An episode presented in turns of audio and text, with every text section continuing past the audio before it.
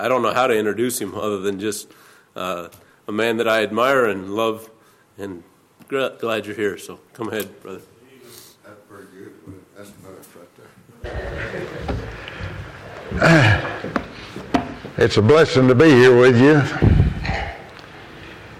My introduction for myself is forget all that stuff. I'm just a nobody. I come from nowhere.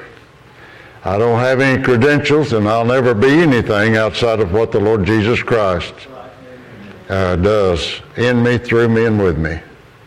Uh, my yesterdays belong to Him, and thank the Lord He erased some of them for me. But all the tomorrows are His, and uh, and all all any of us will ever be is what we are in Christ. So take your Bible, please. Turn to John chapter 2.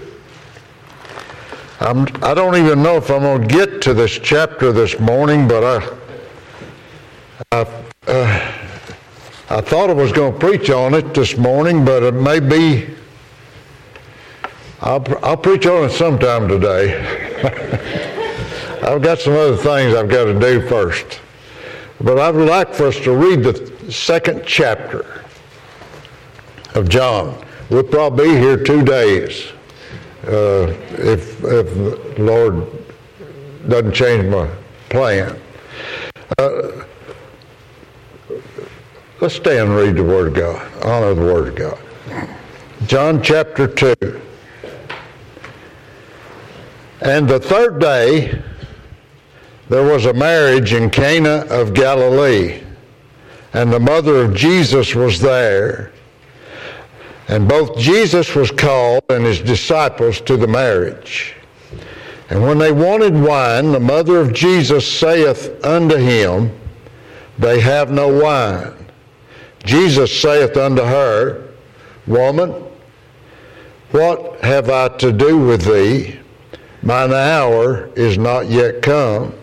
His mother saith unto the servants, Whatsoever he saith unto you, do it. That's, that's the text for this day. And there were set there six water pots of stone after the manner of the purifying of the Jews, containing two or three firkins apiece. And Jesus said unto, saith unto them, Fill the water pots with water, and they filled them up to the brim. And he saith unto them, Draw out now, and bear unto the governor of the feast, and they bear it. When the ruler of the feast had tasted the water that was made wine, and knew not whence it was, but the servants which drew the water knew, the governor of the feast called the bridegroom, and saith unto him, Every man at the beginning doth set forth good wine, and when men have well drunk, then that which is worse. But thou hast kept the good wine until now. This beginning of miracles did Jesus in Cana of Galilee, and manifested forth his glory, and his disciples believed on him. And I believe I'll stop reading right there. Let's pray, please. Father, I ask you to just have your way and direct and guide in all that we do here this morning. I pray you'd give me direction and, Lord, settle my heart. I ask you, Lord, that you'd uh, help us to magnify your name. And, Lord, I pray that you would get all glory out of this service. I pray, Lord, that the Holy Spirit would take charge and and that one who's most in need would find you near this morning. Lord, I pray that you'd just touch and move and work among your people. Help us to yield ourselves to you and get past ourselves and look unto Jesus. And Lord, would you speak to us today? Thank you for uh, for all you will do, and and thank you for your blessed, sweet, holy name. In Jesus' name I do pray. Amen. You can be seated. I, as I said, I was I'm going to preach on these first five verses of the chapter, but I don't know how long it'll take me to get there. I would like to. Those five first, first five verses of the chapter talk about a mother's advice, and that's what I intend to preach on today. But uh, I just need to clear up some stuff first.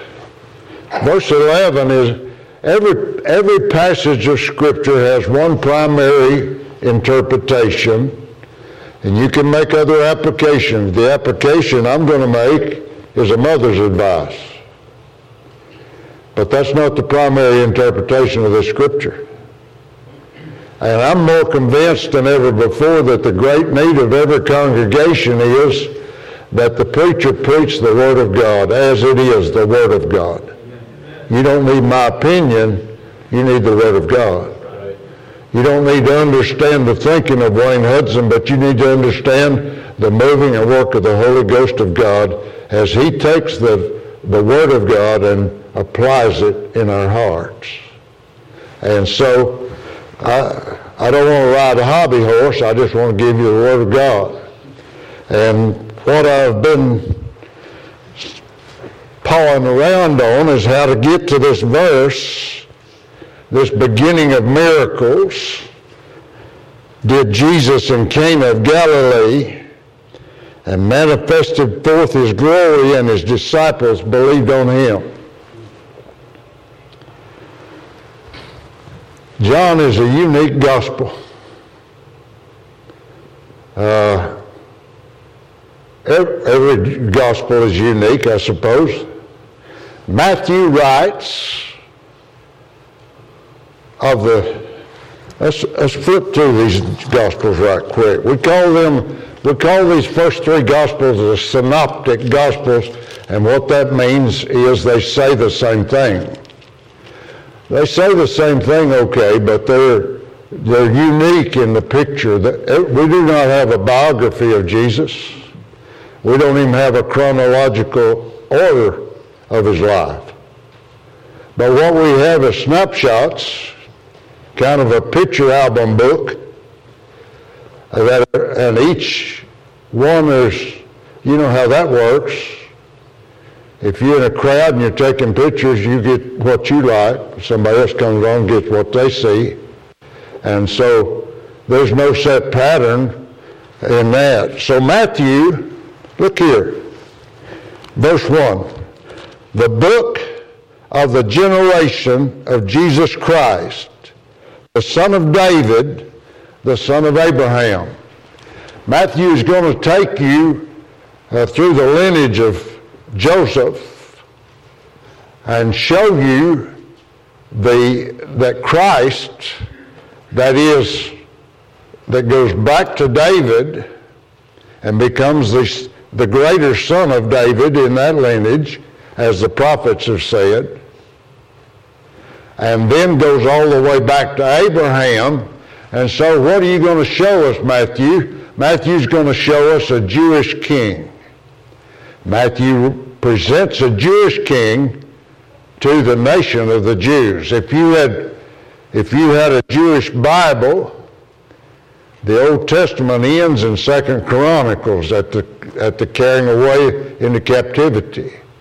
And those verse, those chapters just previous to chapter 34 of, of uh, Second Chronicles have several lineages of uh, pedigrees of the Jews. You remember when Ezra went back into, after Cyrus said you can go back in after 70 years, Ezra took back in people who had pedigrees. They had they they checked out the pedigree before they carried them back in. Now now uh, one of the great cries against Christ is, can any good thing come out of Galilee? And the the people who heard these Old Testament prophets preach every week had no knowledge of Jesus tied to the Old Testament prophets. And so Matthew's going to start with that. Matthew chapter 2. Uh, the wise men came, verse 2, saying, Where's he that's born king of the Jews? And, and, and Matthew's going to do things for the Jewish reader. Some of the things he does we don't understand. But uh, in our English language. But he does it for the Jews. The kingdom of heaven is unique to the Gospel of Matthew. And it fits Old Testament teaching that the Jews had. It covers all the time from Jesus' first coming to his second coming. And we're, this church age fits somewhere in there. And, uh, but, but he teaches, I'm not teaching on Matthew, so I got to go on. Mark, Mark has no lineage. Mark writes of a servant, and nobody cares the lineage of a servant. The key verse is Mark 10:45. Uh, Jesus said, The Son of Man is come not to be ministered unto, but to minister, to serve, and to give his life a ransom for many. And that verse includes the whole the whole of Mark. And Mark writes to the, to the uh, Roman citizens. Sometimes he'll, he'll I'm, not, I'm not preaching Mark, but sometimes Mark will give you some instance. And then he'll tell you what, he'll tell his readers what that means in, to the Jew. Uh, the Jews understand it, but the Romans don't and he's trying to present a Savior to a Gentile world. Then you come to Luke. A.W. Robertson was a Southern Baptist preacher, probably the, one of the top Greek scholars that's ever been produced in America. And he says that Luke is the single greatest piece of, of Greek literature that's ever been written. Luke was an educated man. He, remember, he was the doctor. He was Paul's personal doctor. He traveled with Paul and stayed with. You read Second Timothy. He's the he. He remember what he said. Only Luke is with me. He's the only one stayed. He's educated he wrote the book of Acts and he wrote the book of Luke. A great scholarly piece of literature to present Christ as the Son of Man. His lineage doesn't stop at Abraham. He goes past David. He goes past Abraham goes all the way back to Adam and Adam back to God and gives you the Son of Man who come to seek and to save that which is lost. So each one of them have a different viewpoint of the same subject, the, the incarnation and, and uh, life, ministry of the Lord Jesus Christ. Luke, Mark didn't. Mark starts with the ministry. He doesn't even say anything about birth or, or childhood. Luke's going to spend two chapters on it. The two longest chapters in his book are the birth and boyhood of Jesus Christ. He's the only one who tells us anything about that. But see, he's presenting the Son of Man. He's presenting the earth man side of Jesus. There's a heaven man and there's an earth man. The heaven man is God, and, and so he presents the earth side, the life, the story of Jesus Christ. And then you come to the unique gospel, where I'm at this morning, over here in John. And John has no lineage because God has no lineage. Those first 18 verses are the are the introduction to the book of John. They begin this way. In the beginning was the Word. The Word was with God, and the Word was God. And the same was in the beginning with God. All things were made by Him. Without Him was not anything made that was made. And in Him was life, and the life was the light of men. The light shined in the darkness. The darkness comprehended it not. He came into His own. His own received Him not, but as many as received Him, to them gave He power to become the sons of God we beheld his glory. The glory is of the only begotten of the Father, full of grace and truth.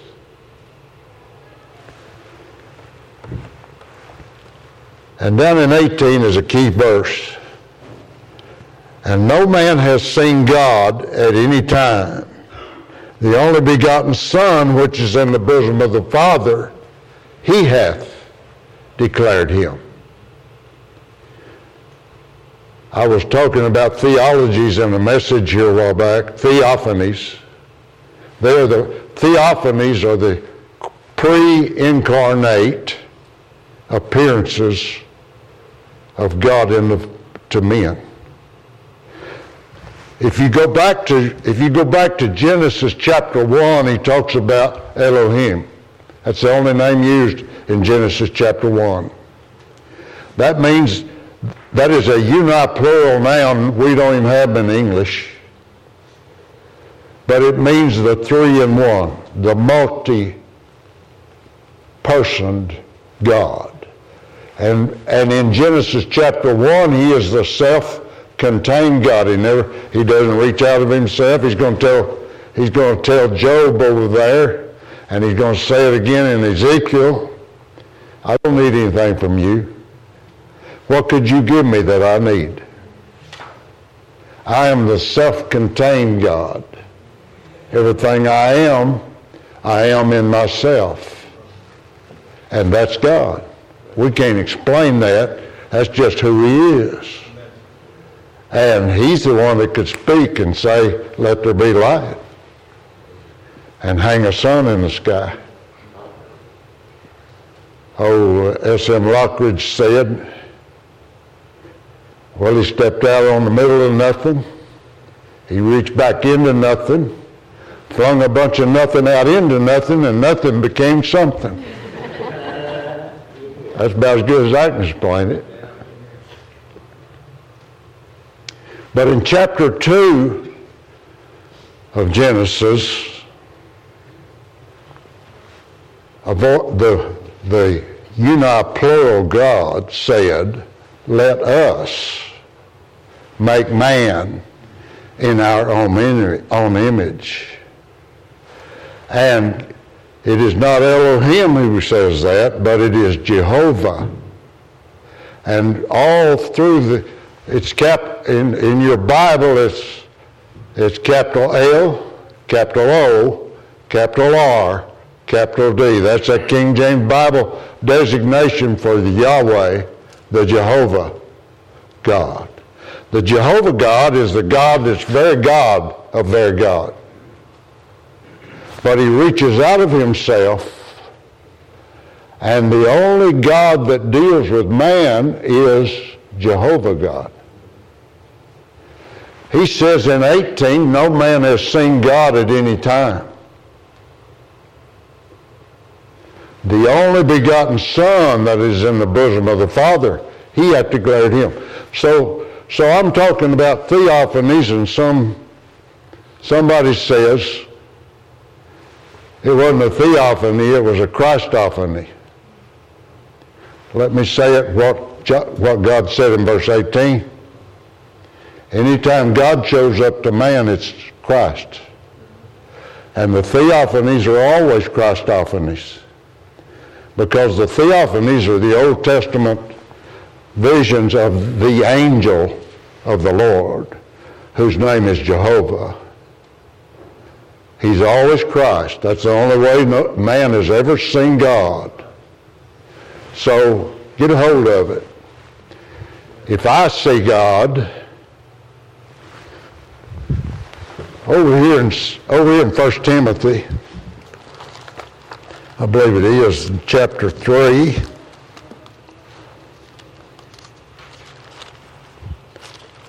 Let's see, 2 5.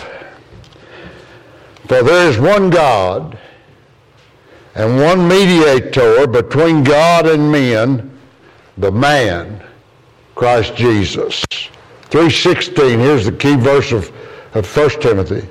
And without controversy, great is the mystery of godliness.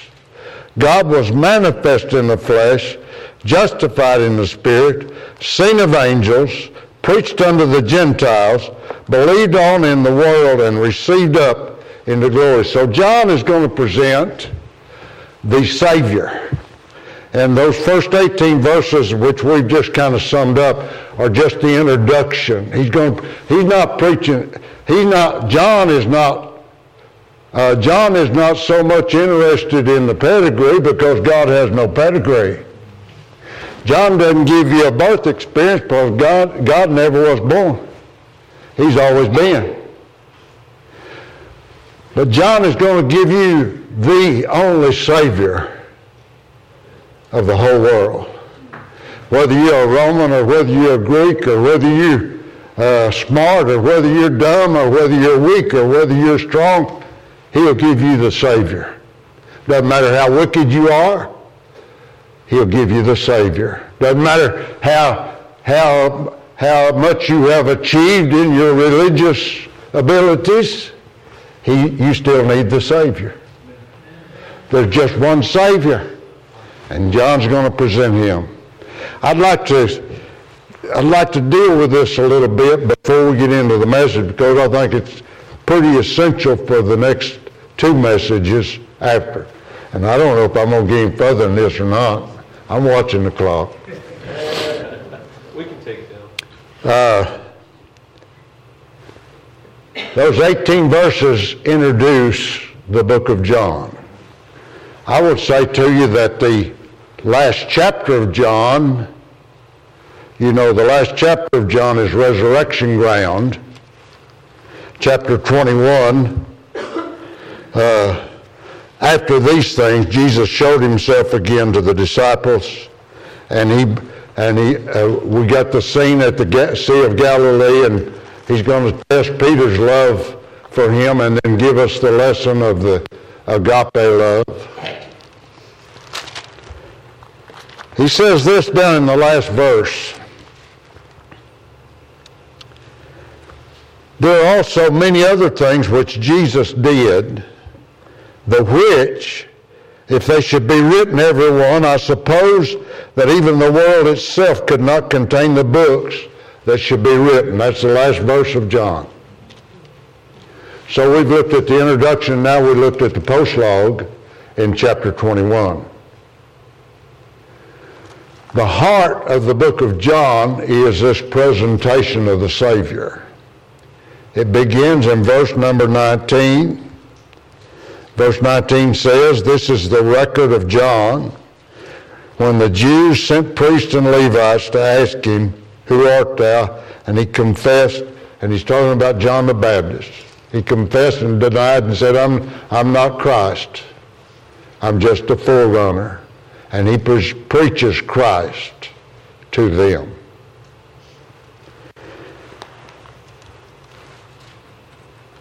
Over in chapter 20, verse 30, is the key verses to the book of John. we hurriedly looked at some key verses in the other Gospels. I, I would like to look at this with you. He said in the last verse, the world could not contain what could have been written about what he did. The world itself wouldn't contain it. So, John, how'd you write your book? Well, I, I'll show you right here. I picked out some stuff. Look here. And many other signs. Do y'all mark your Bibles? Well, do you?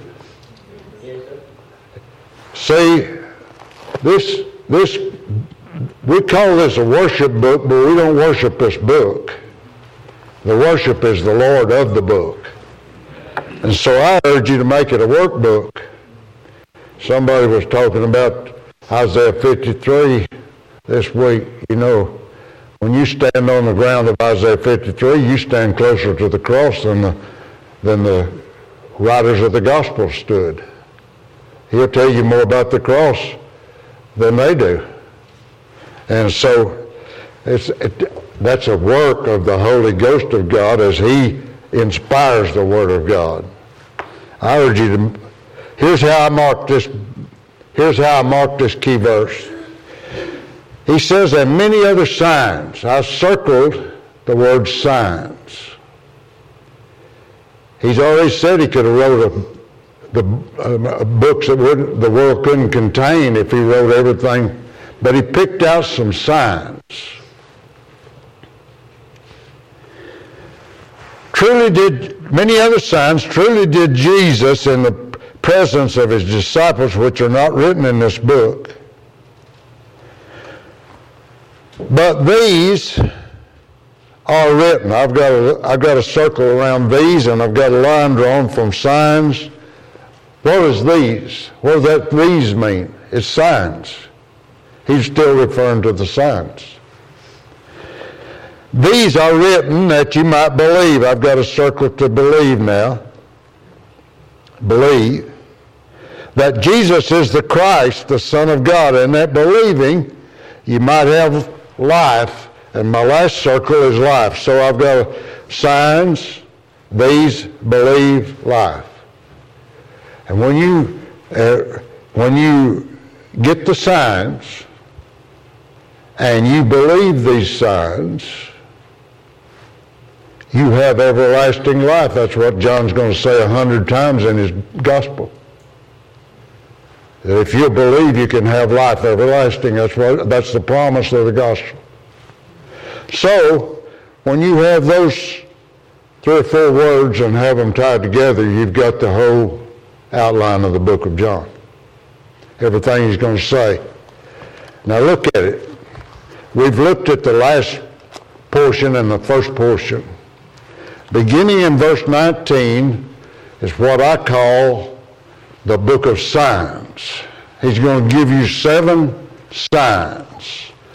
All but one of them are not found in the other Gospels. Chapter 1, verse 19 through chapter 12.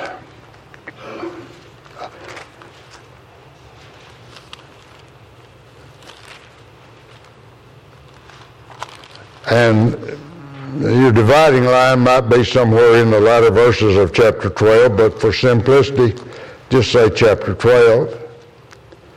And, and that makes up the book of signs. All seven of the signs are there. We already read the text here that said, This beginning of miracles did Jesus in Cana of Galilee. That one statement rules out all of the interleafed books in the Catholic Bible. What do you call that? Apocrypha?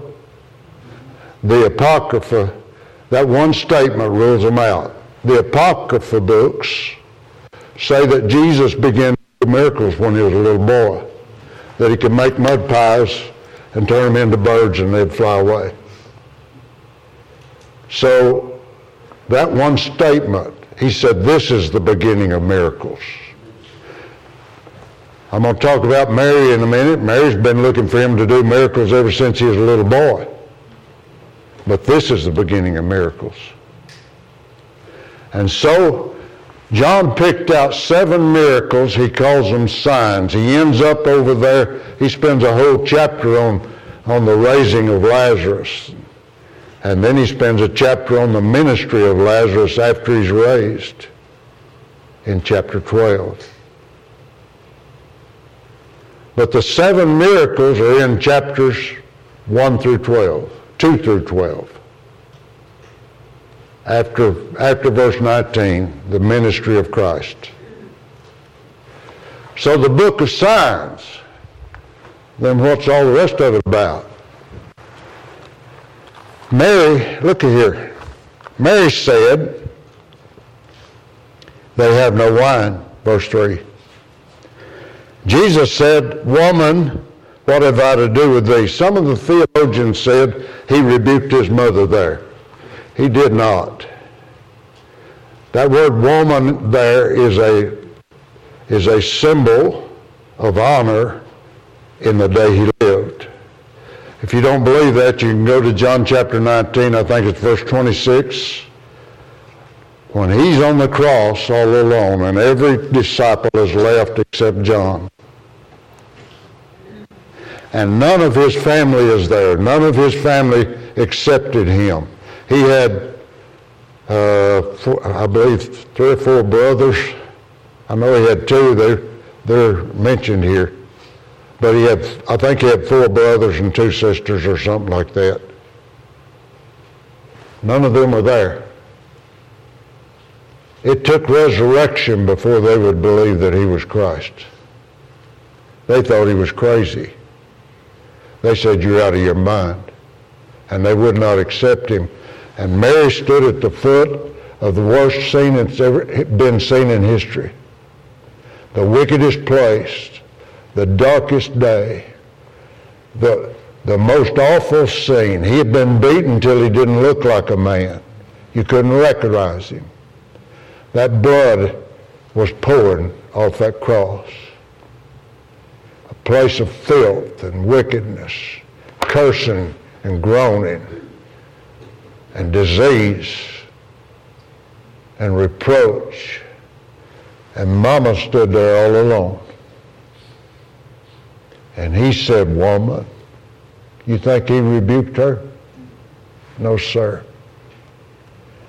He's holding her in great respect. Woman, behold your son.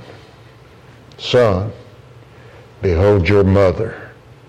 John's going to go all the way to Ephesus, be the pastor of the church of Ephesus, and carry her with him all the way. Her own sons had no authority because they wouldn't recognize. She stayed. They didn't.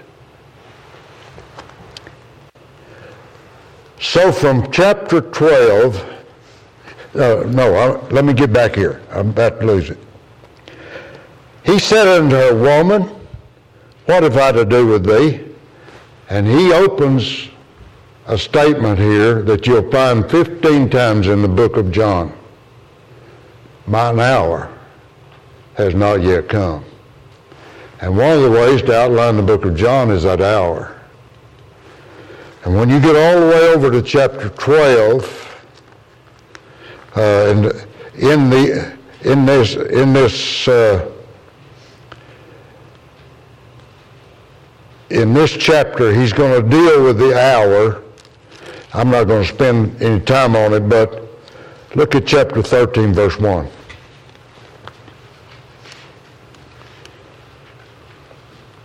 Now, before the feast of Passover, when Jesus knew that his hour was come. And everything shifts in the book of John. There's no longer a proof text of who he is. He said that in 12 chapters. And he said if you would believe that, you could be saved. If you would believe that he is the only Savior, you could be saved and have everlasting life. Good place to ask this. I didn't intend to ask it here, but have you ever believed that? I mean, I know we all know stories about Jesus. And we all can read, we've read Bible stories and, and we are ooh and ah over some of the stuff that he did and said. But have you ever put your whole trust in him as your only Savior? That's what I'm asking. John said, I've written these signs, and if you would believe these signs, you could have everlasting life, and He will be your only Savior. Beginning in chapter 13 is what I call the glory road section.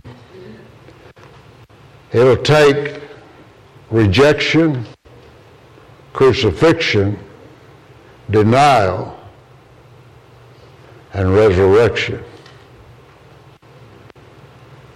and ascension before the glory. But in all of it, he shows his glory. And the book leads you to the final analysis. There can't be but he's the only one. There can't be another. He's the only begotten Son of God. And he said over there in John chapter 1 verse 18 that no man has seen God at any time, the only begotten Son of God, he hath declared him. So, so that's the division of John as I see it. It's all written to this end. And you see it down here in verse number 11 of our text.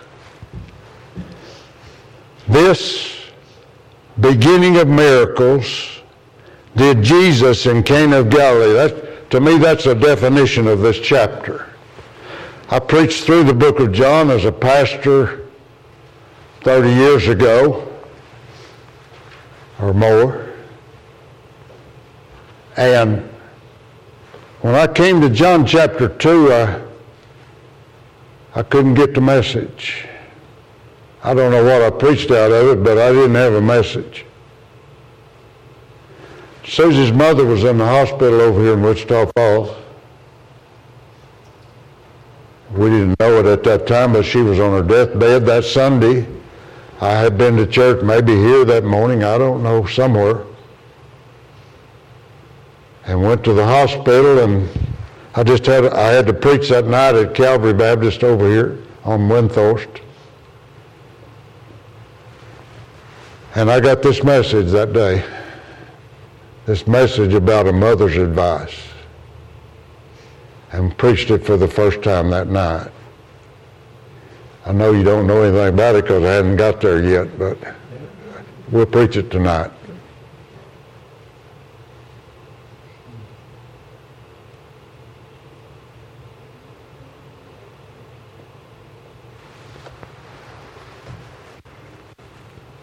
It defines in this chapter, she said, this is what mother said. I had a mother who had plenty of advice. She gave advice. She gave me advice most of the time when I needed it the worst. Look at verse 5. His mother saith unto the servants, Whatsoever he saith unto you, do it. Now, we're in revival, and somebody, if I ask you what you thought revival is, somebody would say, well, we get a visiting preacher, and we get to hear his preaching. Somebody else might say, well, we get to hear visiting singers. Some, we'll get some special music this week. Or somebody else said, well, it means we got to go to church every night this week. Right? But it's none of that. Revival is what you're going to do with him. See, lost people can't have revival. They need life. They can't be revived until they have life. They must be born again. They must be saved. Revival is not for lost people. Revi- uh, there may be people saved in revival. I'm not saying that. But if they are, it be because we, the people of God, have got back to our first love and been turned back to the place of our belief in the Lord Jesus Christ again. You have those days, don't you? When, when you just wake up with the blahs and everything goes wrong and, and you wonder where God went. You have one of them? You, you don't have to tell me. Just you and him talk it over. Revival is that time when we get back to a place. Sometimes it takes sickness, death, trials, heartaches before we'll ever come there. But the God of your salvation is still the God of your fellowship. And if you're out of fellowship with Him, there's no joy of salvation in your heart. You may be serving because of duty or because of uh, some uh, expectation or something, but but the joy is not there, and sooner or later you'll fizzle and fall out. But revival is that time when we get back to a place that we see Him and we hear from Him and we know again that He is our Savior, that we, our hope of heaven is only in Him. And we come back to a place, Paul said over in Philippians chapter 3, that we come to this place that I, forgetting those things that are behind, forgetting all this junk, forgetting the COVID, forgetting the, the, all the problems, forgetting all the struggles of this day we live, I, I pressing toward the mark for the prize of the high calling of the Lord Jesus Christ. I'm not looking back. I'm looking ahead. I'm, I'm getting back in the race. And I'm living for Him. You understand what I I'm not talking about losing your salvation. I'm talking about losing the joy of salvation. And it becomes a drudgery instead of the spark of your life. Every one of us has those days. Oh, Billy Sunday, somebody said to him, said, what's the use of having revival? It doesn't last. Well, that's true. His answer was, neither does a bath, but you need one once in a while anyway. Christian, you need a revival once in a while. And if you would seek him and search him, I believe you could find him. The definition of the, the definition of this verse was he did a miracle here. Right in the midst of right in the midst of the wedding, right in the midst of the disciples, he did a miracle. That's what that verse says. At Cana of Galilee, I've been wondering, I've tried every way I know to figure out what, how he got to Cana, but I don't know yet. And here's the effect of it and manifested forth his glory. See, That first verse says this is the third day. Third day of what? It's the third day since Simon Peter, since Andrew brought Simon Peter to John and said, We know him. It's the third day since they left John and started following Jesus. They're three days old as followers now. Can you see? he manifested forth his glory. Mark 3.14 said that he ordained 12 that they might be with him, that he might send them forth to preach. He's brought them over here into Bible school. And now Jesus has begun this, these seven signs and all the other things he did so that they can see his glory and know who he is and, and, and will trust him as their only Lord and Savior. That he can make out of them 12 men that'll turn the world upside down. And disciples who, who believe it all and follow him. So he manifested forth his glory.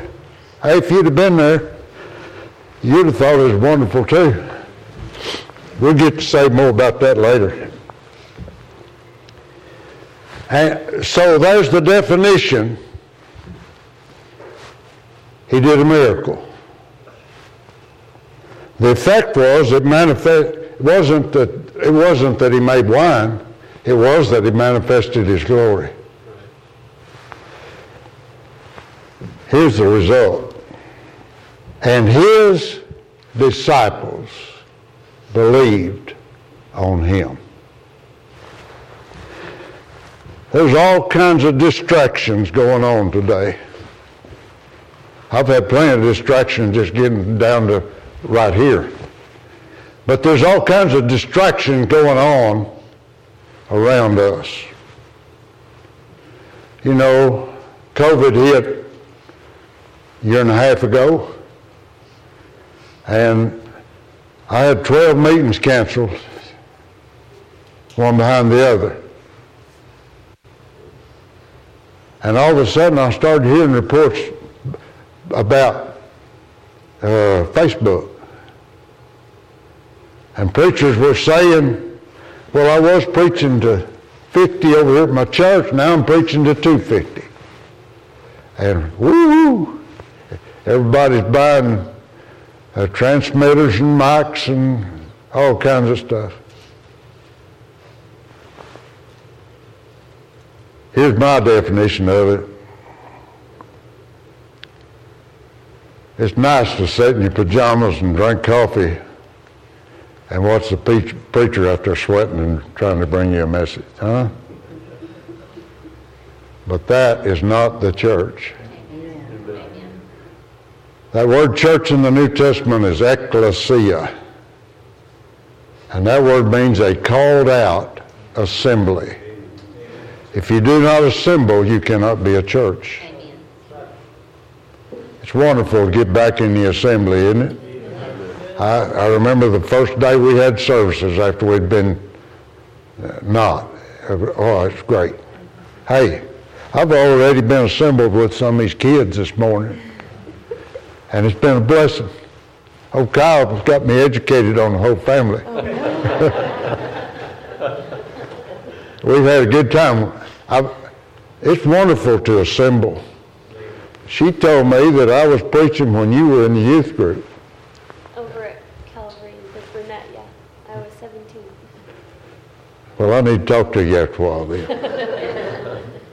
and it's just been wonderful.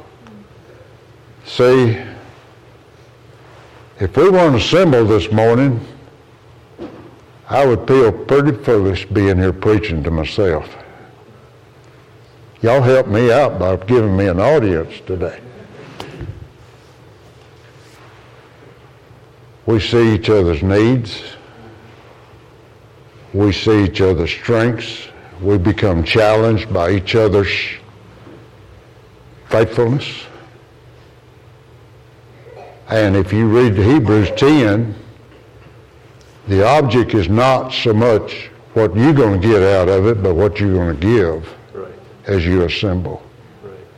There's somebody dependent on you being here today. And you'll help them as you assemble together. That's the church.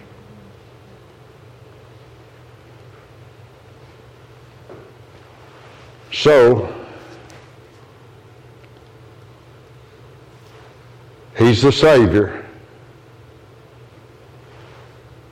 He's got more than one work to show you. But the greatest miracle is this that he took me from the depths. I was praying with a fellow three or four weeks ago in one of the churches, and me, just me and him praying. And he got to praying, Lord, thank you for going through all that filth to get to my heart. Thank you for coming down to the wickedness of sin and where I was at and and pushing it aside and, and getting it all over you to get to, to me. I've never heard anybody pray that before. But ever since I've heard it, I keep thinking about what he had to go through to get to me.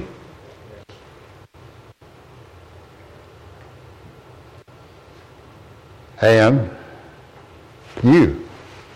I, I always think this I'm the worst sinner here. But the reason I think that is because I don't know you, or you, or you. You may be sitting here thinking I'm the worst sinner here. You probably are. But I've got the Savior for the worst sinner here.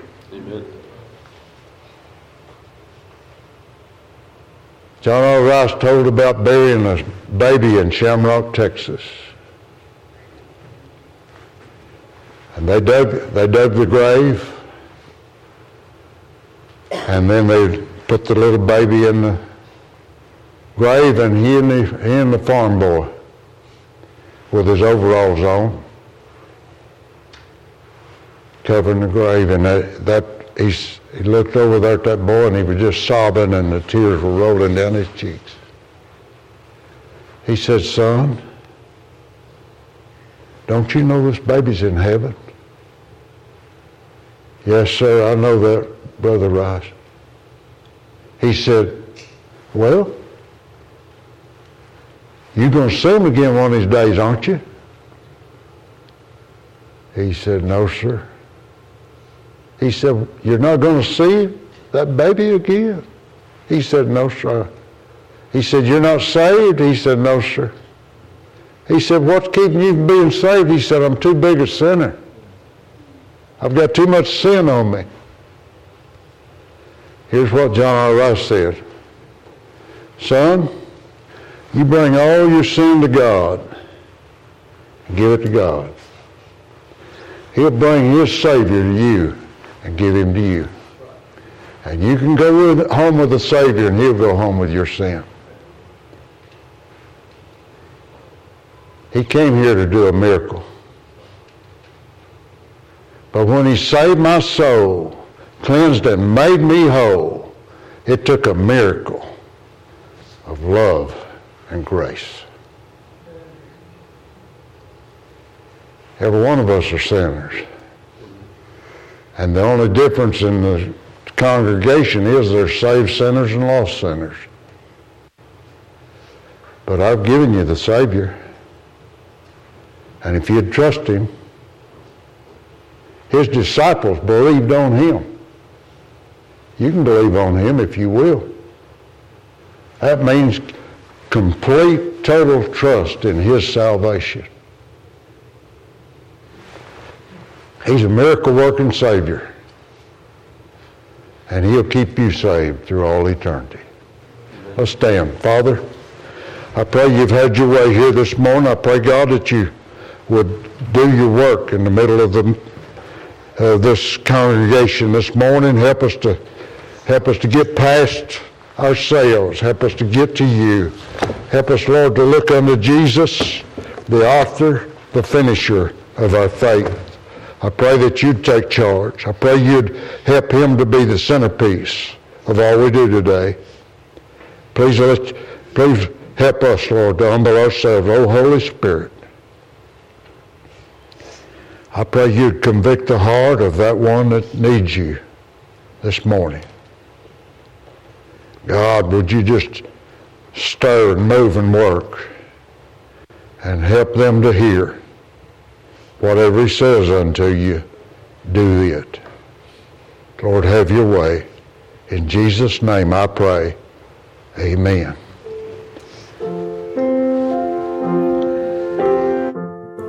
Heads bowed and eyes closed this morning.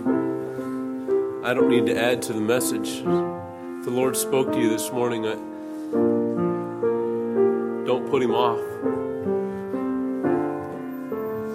Do you know the Lord is your Savior this morning? Have you ever trusted Him as your only Savior? It's never too late. As long as you're alive on this earth, salvation is offered unto you. Christian, are you coming this week looking for that revival?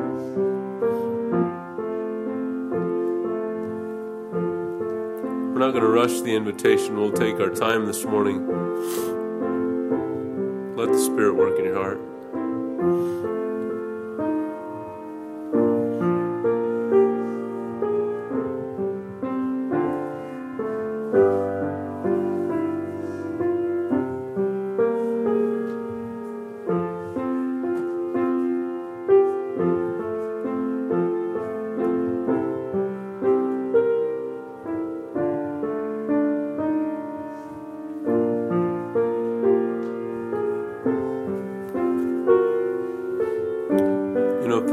Don't know the Lord as your Savior, if you'd come forward and speak to someone, I know Brother Hudson would would take the time to sit down and talk to you. I, I would take the time. There's other men here, women here that would love to take the time to sit down and talk to you about Jesus.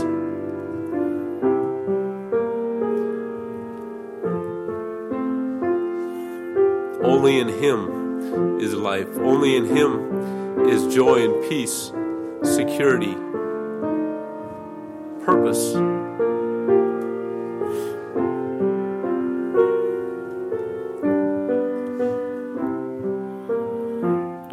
going to ask Jessica to play one more verse of song.